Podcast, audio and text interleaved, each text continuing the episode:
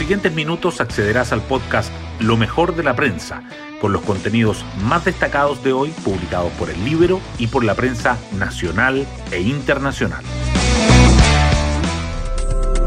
Buenos días, soy Magdalena Olea y hoy jueves 6 de enero les contamos que dos nombres que no estaban sobre la mesa terminaron por convertirse en presidente y vicepresidente de la convención.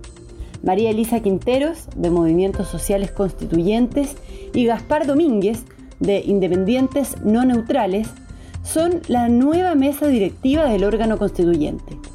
Tras arduas y por un tiempo fracasadas negociaciones, se logró esta fórmula en donde el sector ubicado más a la izquierda de la convención, donde el Partido Comunista tiene un rol articulador, se impuso por sobre el Frente Amplio. Todo esto con un convidado sorpresa. El convencional de Renovación Nacional y pastor evangélico Luciano Silva fue clave en el triunfo de Quinteros para suceder a Elisa Loncón. Las portadas del día. La renovación de la mesa directiva de la convención sigue acaparando titulares. El Mercurio destaca que la elección de María Elisa Quinteros como presidenta agudiza la distancia entre el Partido Comunista y el Frente Amplio en el órgano constituyente. La tercera resalta que la socióloga de 40 años será acompañada por el médico Gaspar Domínguez en la vicepresidencia. El diario financiero subraya quién es Quinteros y la derrota del Frente Amplio. El Libero remarca el voto del pastor evangélico pro vida y de derecha que le dio el triunfo a la candidata de la izquierda radical. La transición gubernamental también sigue presente. El Mercurio dice que el gobierno y el equipo de Boric buscarán un acuerdo amplio para impulsar la industria del litio en el país, mientras que la tercera agrega que el cambio de mando toma forma, desde Boric con corbata a la ubicación de Caramano. El Mercurio, la tercera y el diario financiero igualmente señalan que la Comisión de Hacienda de la Cámara de Diputados aprueba, con votos de la oposición, el impuesto a los altos patrimonios para financiar la pensión garantizada universal y enreda el trámite del proyecto. Además, el Mercurio destaca la encuesta Bicentenario 2021. Los chilenos demuestran menos confianza en alcanzar el desarrollo y crece el rechazo al uso de la fuerza. Estados Unidos recuerda hoy un año del asalto al Capitolio y el avance de Omicron, que abre un debate sobre las posibles restricciones estivales. La tercera, en tanto, resalta que el comercio exterior cerró 2021 con un fuerte rebrote post-pandemia. Subieron 57% las importaciones y 30% las exportaciones. Los temas que Piñera abordará en la cita con Chile Vamos y las obras de Neruda que casi le cuestan el Nobel. Por su parte, el diario financiero titula que una nueva ISAPRE entra al mercado. Matriz de la clínica alemana lanza Esencial. Temas del Libero. La periodista de El Libero, Francisca Escalona, nos cuenta por qué la CAM es definida como una organización terrorista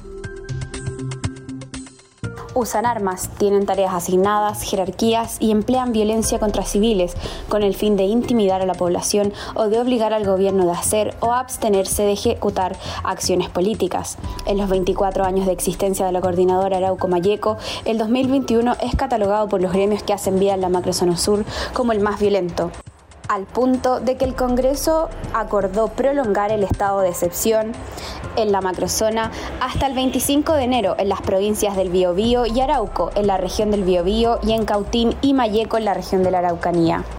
Para el abogado penalista Andrés Cruz Carrasco, el hecho de que un grupo se adjudique conductas que causen temor a un grupo de personas basta para que sean considerados políticamente y ante la autoridad como una organización terrorista. Pueden encontrar esta nota en www.ellibero.cl. Hoy destacamos de la prensa.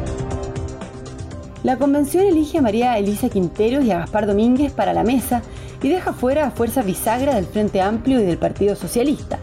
La convencional de Movimientos Sociales Constituyentes se convirtió en la inesperada sucesora de Elisa Loncón tras nueve rondas de votación e intensas negociaciones que dejaron varias heridas en la izquierda. La odontóloga hará dupla con su par de independientes no neutrales.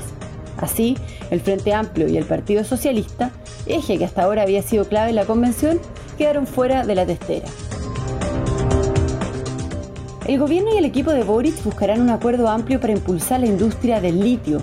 El ministro de Energía y de Minería, Juan Carlos Llobet, se reunió con Isquia Sitges, con Diego Pardo y con Willy Kratz.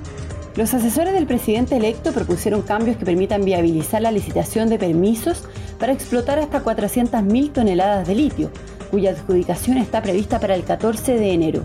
Llobet dijo que analizará las aprehensiones planteadas por el equipo de Boric y que responderá antes de esa fecha. La Comisión de Hacienda de la Cámara despachó el proyecto que ajusta las exenciones tributarias para financiar la pensión garantizada universal, pero agregando una indicación que crea un impuesto a los altos patrimonios, una propuesta aprobada por diputados opositores pese al rechazo del oficialismo. El gobierno advirtió que irá al Tribunal Constitucional si la norma, que se vota el lunes en sala, se aprueba así. La Cámara aprueba pedir al gobierno electo no negociar con la CAM. La propuesta realizada por la bancada de la UDI tras las declaraciones de Isquiasiches sobre dialogar con todos, incluida con la CAM, fue aprobada con 58 votos a favor, 44 en contra y 8 abstenciones. Cinco frente amplistas, dos demócratas cristianos, un liberal y un PPD votaron a favor. En tanto, el ministro del Interior, Rodrigo Delgado, dijo que pedirán extender el estado de excepción en la macrozona sur hasta el 11 de marzo. Y nos vamos con el postre del día. Australia da marcha atrás y le impide la entrada a Novak Djokovic. El tenista serbio número uno del mundo había conseguido una autorización excepcional para ingresar al país sin estar vacunado contra el COVID-19 y así competir en el primer Grand Slam del año, pero fue retenido en el aeropuerto. Bueno, yo me despido, espero que tengan un muy buen día jueves y nos volvemos a encontrar mañana en un nuevo podcast, Lo mejor de la prensa.